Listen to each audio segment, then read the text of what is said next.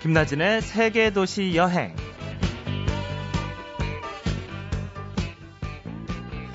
줄리아 로버츠가 주연으로 나왔던 영화 Eat, Pray, Love. 먹고 기도하고 사랑하라를 혹시 보셨나요? 뉴욕에서 잘 나가던 결혼 8년차 여행 저널리스트가 자신의 정체성을 찾기 위해서 딱 1년간 모든 것을 놓고 이탈리아, 인도, 발리로 여행을 떠난다는 내용이었습니다. 그녀의 여행 다이어리에는 이런 계획이 적혀 있었어요. 트레비 분수 앞에서 젤라또 먹기, 아시람에 들어가 신과 마주하기, 그리고 있는 그대로 나를 사랑해주는 최고의 남자 찾기.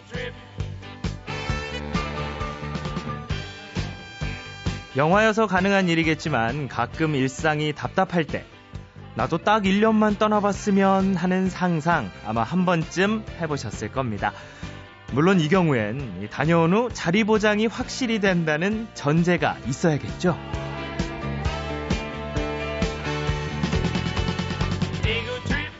언제 떠날진 모르지만 열심히 여행에 대한 꿈을 꾸는 시간. 김나진의 세계도시 여행. 오늘 MBC 개편 이후 첫 시간이고요. 함께 떠날 곳은 저희 게시판에 여행가족 김유리 씨가 요청한 크로아티아입니다. 저희가 좀 준비가 돼 있는 제작진이거든요. 언제든 함께 하자 하시면 바로 떠날 준비가 돼 있습니다. 믿어 주시고요. 5월 15일 김나진의 세계도시 여행 잠시 후 크로아티아로 출발하겠습니다.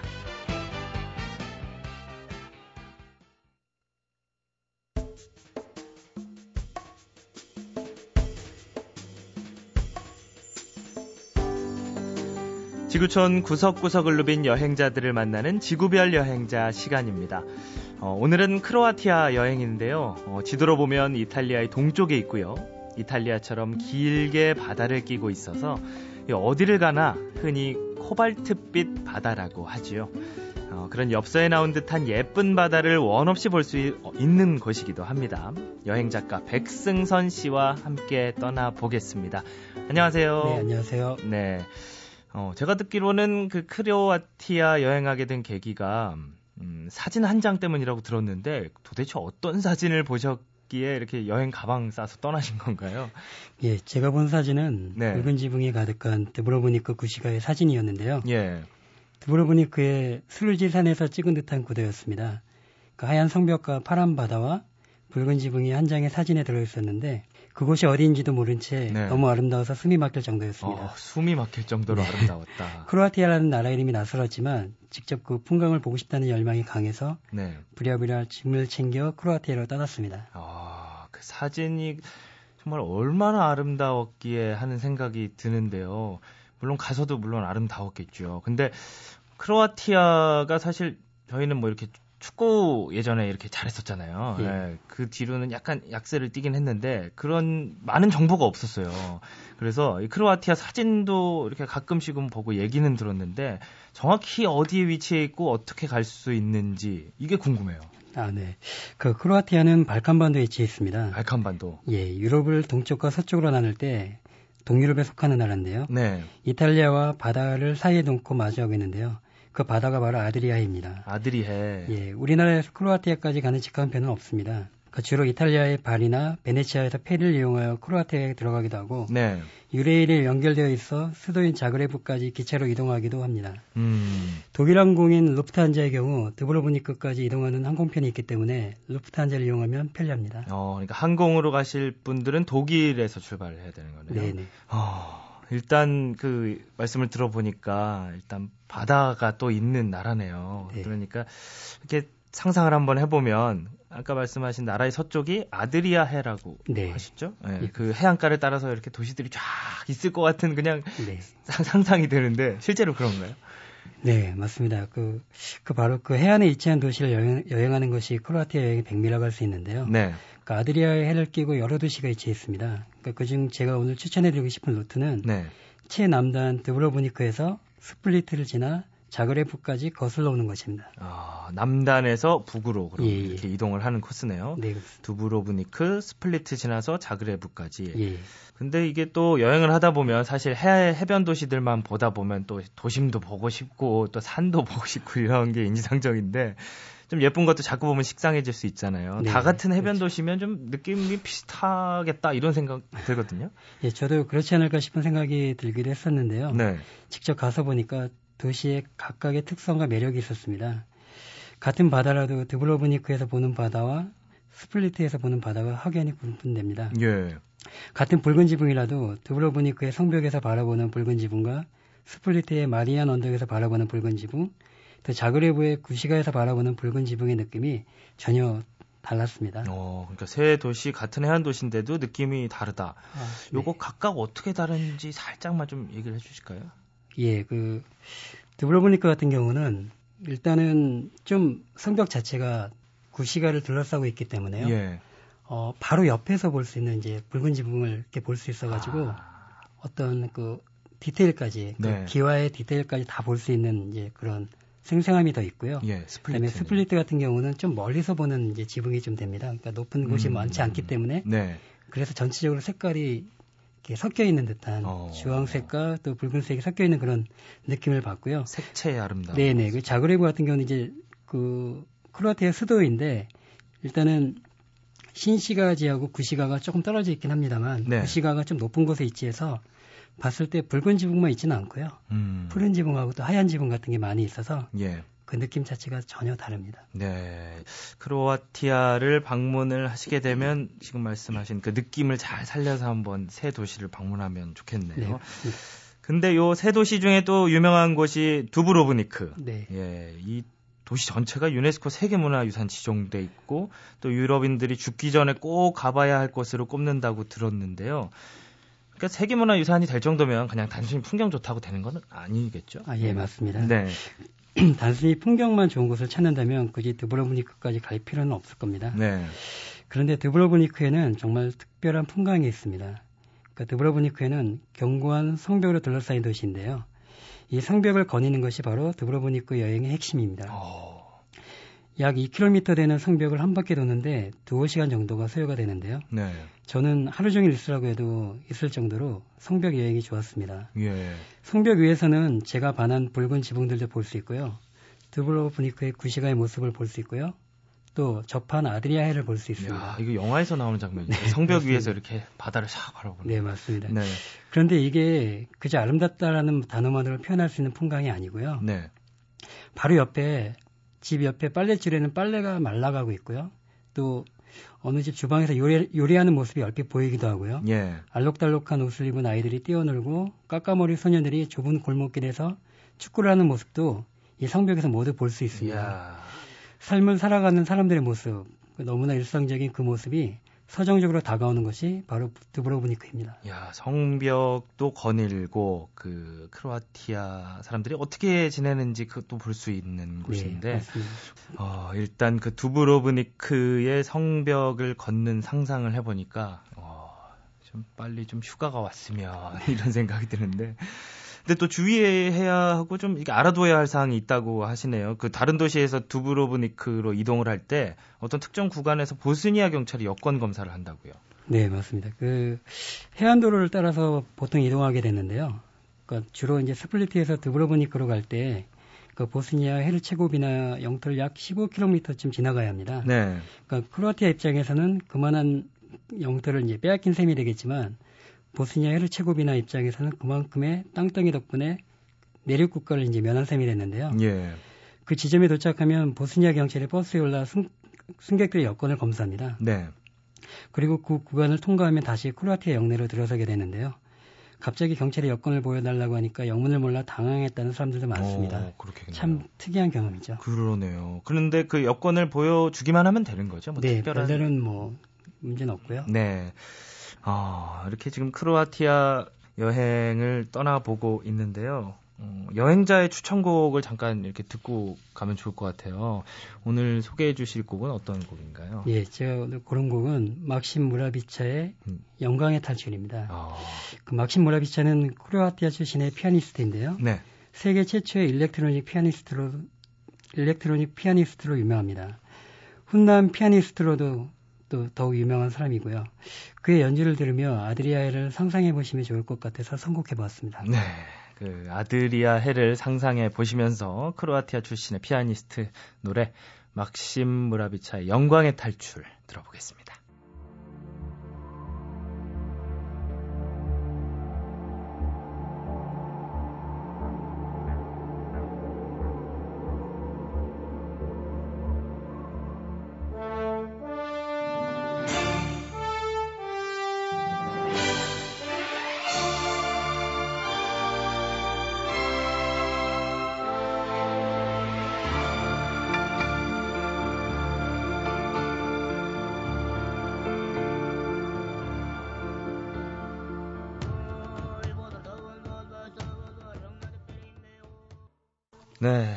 눈앞에 아드리아 해가 이렇게 샥 펼쳐져 있는 것처럼 정말 멋지고 좀 뭔가 장엄하고, 야, 여행 하이킹 하면서 딱 들으면 좋을 것 같아요. 어, 오늘 박승선 여행 작가께서 추천하신 막심 무라비차 영광의 탈출 들으셨습니다.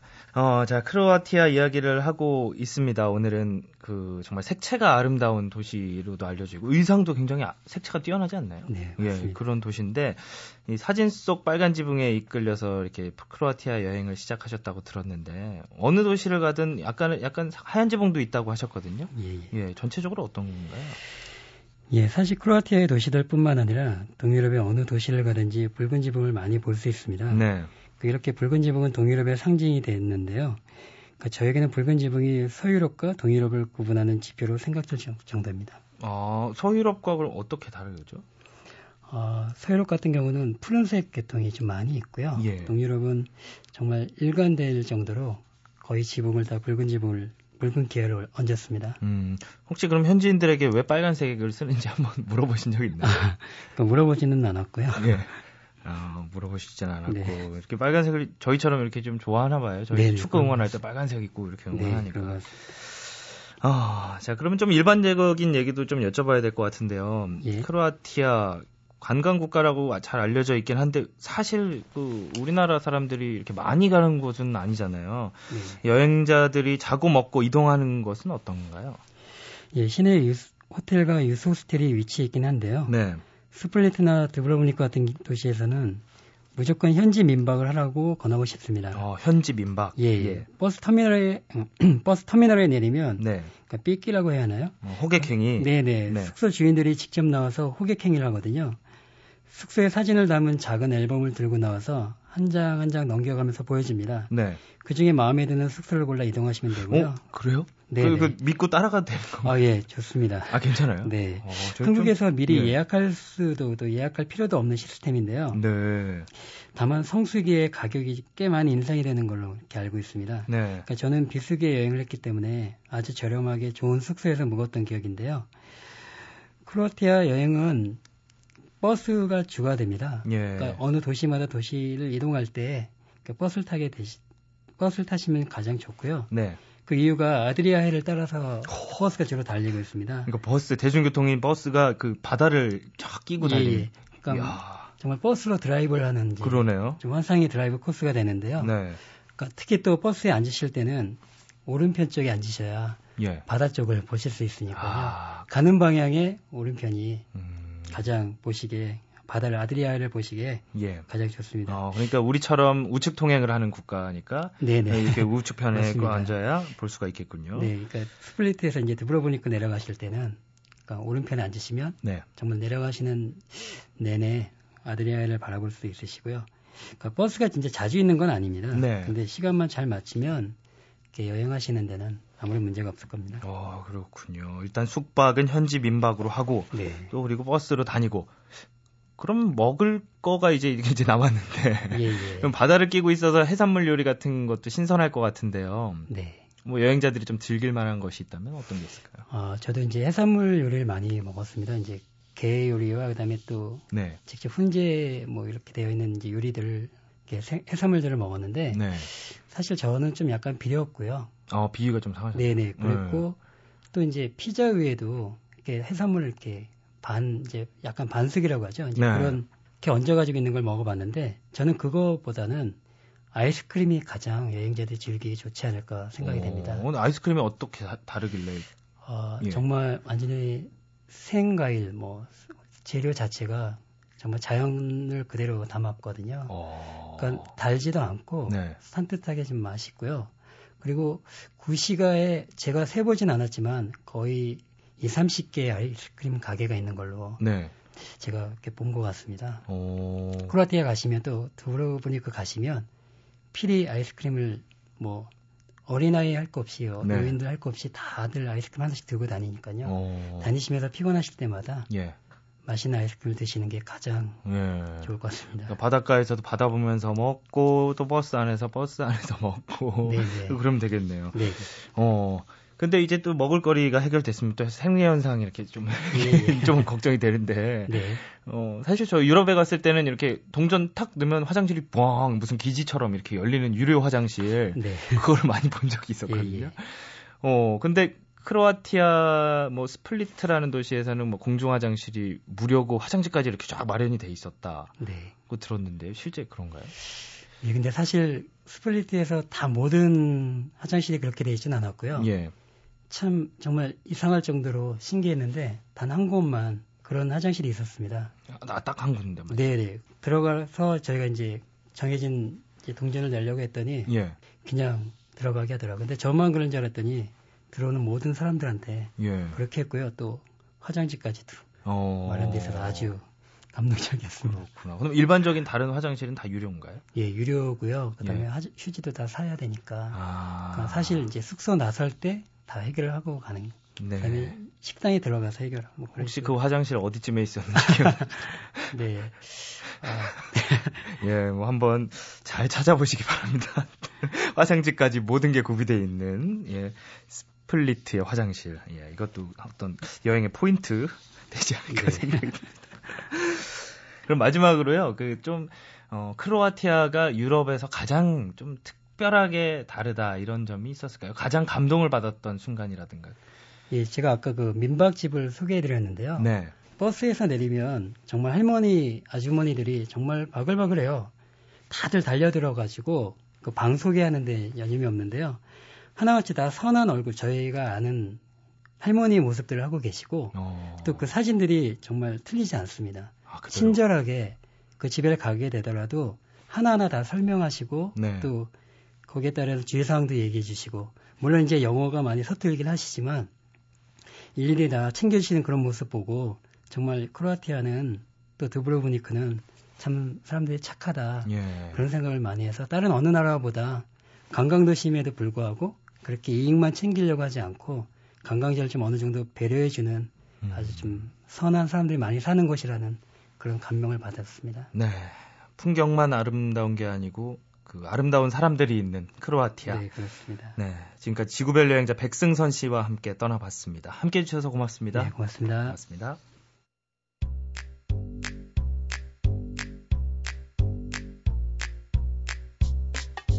김나진의 상상 여행.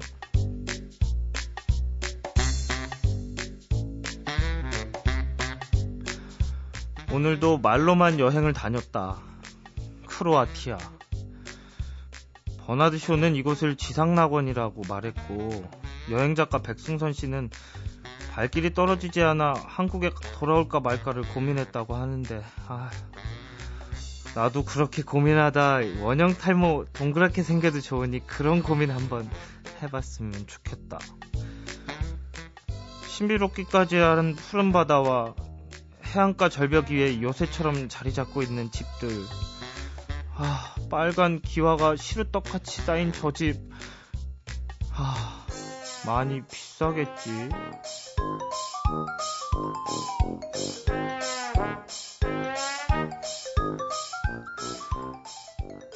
가슴 시리도록 파란 바다 위엔 심지어 하얀 요트까지 놓여져 있다. 요트 안에서 아이스박스 안에 45도 각도로 비스듬히 뉘어져 있는 크로아티아산 포도주를 집어들고 천천히 아주 천천히 잔을 채워 맛을 음미한다. 음, 스위리. 그런데 요즘 요트를 너무 자주 탔나? 좀 식상한데. 빨간 오픈카를 몰고 해안가 절벽도를 나들린다. 언덕 위에 높은 곳에 올라가 보니 햇살을 받아 반짝이는 아드리아 해가 눈에 들어온다. 은어떼가 배를 뒤집고 팔딱이는 듯 빛나는 저 푸른 바다. 음, 오션. 아, 은어는 초고추장에 찍어 먹어야 제맛인데, 어우, 이런, 이런, 이런. 잠시 분위기 이탈했다. 다시 오픈카를 탄다.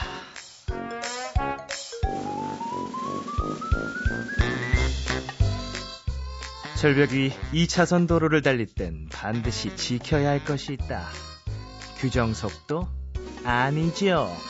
빨간색 오픈카를 타고 해안도로를 달릴 땐 반드시, 반드시 헤어 에센스를 느낌있게 발라주자. 촉촉하게. 무스 스프레이? No, 안 돼, 안 돼, NG. 머리카락은 한 올 한 올 야성적으로 흩날려야만 한다. 그러면 젤 타입보다는 스프레이 타입의 수분 에센스 water가 낫겠지? 이왕이면 모세포를 활성시켜 건강하고 아름다운 머릿결도 만들고 두피 건강도 톡톡히 챙길 수 있는 제품이 좋겠는걸? 어우, 모든 것이 완벽해. 크로아티아. 너와 나는 이미 하나야. baby, I love you. 세상이 우리를 갈라놓을 때까지. 음. 하지만 이때 들리지 들리는 반갑지 않은 목소리. 형 녹음마저 안 해요. 빨리 와요. 이런 내 꿈이 깨져버렸다. 입사 동기 세계도시 여행 전현민 프로듀서다. 하긴 요트에 와 있는 무슨. 에이 저녁에 문화포차나 들러 소주에 국수나 한 발 한 발이 뭐니 한 사발 말아먹어야겠다. 이모, 제발 오늘은 멸치 육수 좀 진하게 좀 내주세요. 네? 짭짤하게요.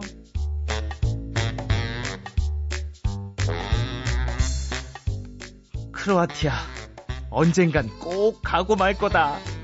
김나진의 상상여행, 오늘은 여기까지.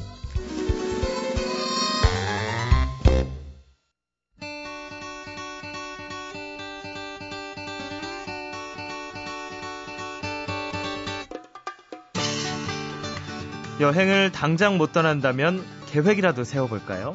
네, 여행 플래너 최정규 씨와 함께하는 여행 그려보기 코너입니다. 어, 개편을 맞아 야심차게 마련했는데요.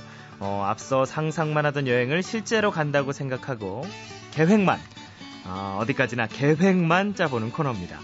어, 여행이라는 게 떠나지, 저, 떠나기 전에는 머릿속으로 그려보고 일정 짜고 장 보고 할 때가 가장 설레고 재밌잖아요.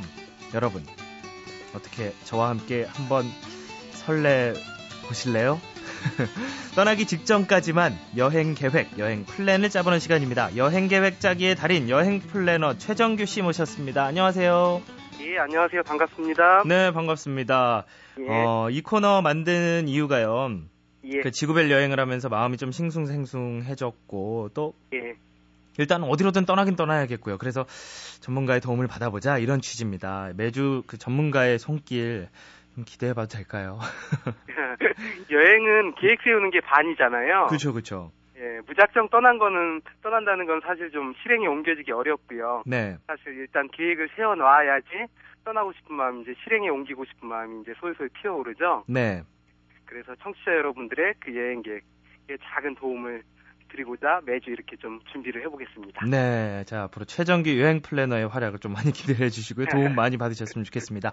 자 오늘 첫 번째 시간인데요. 5월이어서 굉장히 갈 때는 많을 것 같은데 예. 어떤 계획을 세우면 좋을까요? 일단 5월은 가정의 달이니까요. 네. 뭐 부모님을 모시고 가든가 어린 아이들을 데리고 가든가 이렇게 가족들이 함께 여행할 때 그 좀 걸어보면서 같이 이야기도 나누고 그러는 여행이 좋을 것 같아가지고요. 예. 너무 어려운 그 트레킹은 힘들 것 같고 좀 쉽게 그리고 자연을 만끽할 수 있는 그런 특별한 트레킹 코스 두 곳을 준비했는데요. 예. 음, 울진군 서면에 있는 소광리 금강송림하고요. 그리고 동화군 춘향면 서병리에 있는 춘향목 금강송림 이렇게 두 곳을 준비해봤습니다. 네.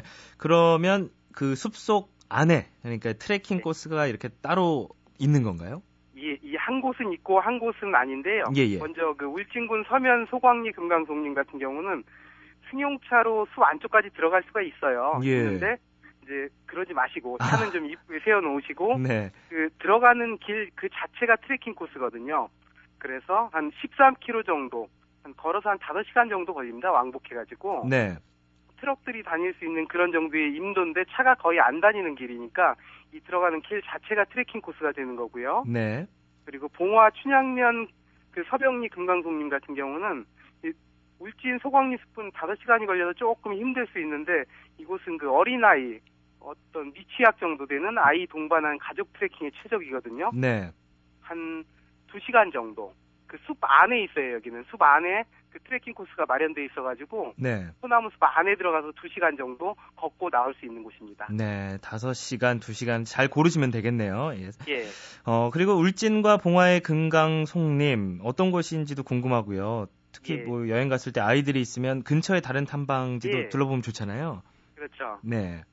그 소광리 금강송림 같은 경우는 그 한국 숲의 원형 그리고 뭐 보존해야 될숲 1호 이렇게 칭해지고 있을 정도로 아주 소중한 숲인데요. 네. 어 이게 얼마나 숲이 깊은가 하면은 소광리 숲에는 그 산양도 있어요. 이 산양이 아주 깊은 산에 우리나라에서 거의 멸종이 됐는데 원래 서, 설악산 일대에 사는 산양인데 그 산맥을 타고 이 소광리 숲 있는 데까지 왔다 갔다 하고 있거든요. 그래서 운 좋으면 산양도 볼 수 있을 정도로 깊은 숲이고요. 네. 그리고 소광리 숲 같은 경우에는 근처에 한 8km 되는 지점에 불영계곡하고 불영사가 있습니다. 음, 이게 비구니 사찰인데요. 그 여자 스님들만 있는 네. 그런 사찰이라 이제 절 곳곳이 그 여자 스님들이 환경 미화하듯이 이쁘게 가꿔 놓으셨어요. 네. 그래서 뭐 작은 풀 하나라도 나 있으면 그 주위에 조약돌로 표시를 해놔서 밟지 못하게 해놓고 그리고 뭐 연못 주위에 꽃들도 만발하고 아주 이쁘게 꾸며놨습니다. 그래서 같이 한번 탐방해 보실만 하겠고요. 네. 그리고 봉화 금강송림 근처에는 그 몇 해 전에 그 인기 있었던 영화 원앙소리 있잖아요. 네. 그 원앙소리에서 그 할아버지 할머니가 그 죽은 소를 위해서 그 산사에 멋진 탑 앞에서 불공 드리는 장면. 오. 어. 네. 그 장면 찍은 그 청량사 있어가지고 같이 탐방해 볼만 하고요. 예. 봉화에는 고택들이 많습니다. 아주 오래된 그 우리 전통 주택들이 많아가지고요. 그 중에 뭐 만산 고택이나 봉화 그 닭실마을 같은 데는 고택 숙박 체험도 할 수 있고요. 예. 그리고 아주 좋은 약수터도 세 곳이나 있는데 그 중에 이제 두내 약수 같은 경우에는 금강송림 입구에 있어가지고 탐방할 때 같이 들려보시면 좋, 좋을 것 같아요. 네, 약수도 한 모금 하면 좋겠네요. 근데 또 가족끼리 가는 거니까 먹을 것도 싸가야 될 거고 준비할 게 따로 있는지요? 아니면 그 안에 이렇게 편의 시설이 다 돼 있는가요? 그 숲으로 가는 트레킹 여행은 사실 편의 시설이 없지요. 음. 그래서 그 특히 울진 소광리 숲 같은 경우에는 5시간 정도 소요되니까 네. 그 간단한 도시락을 꼭 준비하시는 게 좋겠고요. 그리고 뭐 이곳이 아니더라도 어떤 걷기 여행이라도 물하고 간단한 간식거리는 준비하시는 것이 좋을 것 같습니다. 네, 어, 가야 할 트레킹 코스 그리고 뭐 먹을거리 준비 딱 이제 여행 계획 세웠으니까 어, 얘기 그만 듣겠습니다. 저희는 딱 예. 계획까지만 하기로 했거든요. 네, 여행 계획 고맙습니다. 다음 주에도 만나 뵐게요. 지금까지 여행 플래너 최정규 씨와 함께한 네, 여행 그려보기였습니다. 고맙습니다. 네, 고맙습니다.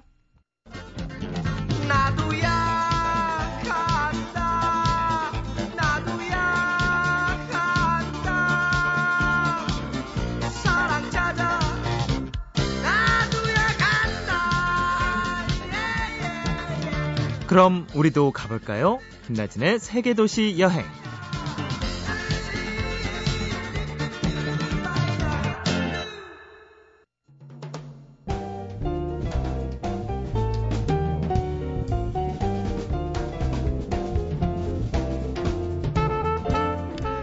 네, 여행의 시작은 짐 싸기부터다 이런 말이 있죠. 음, 준비하고 상상할 때부터 뭐 이미 마음은 목적지에 가 있기 때문이라는데요. 세계 도시 여행은 앞으로도 매주 짐을 싸는 심정으로 여러분과 함께 하겠습니다. 뭐 열심히 짐을 싸다 보면 언젠가 지구별 어딘가에 딱 서 있는 날이 오겠죠? 네, 김나진의 세계 도시 여행은 다음 주에도 계속됩니다. 다음 주에도 함께 떠나보시죠.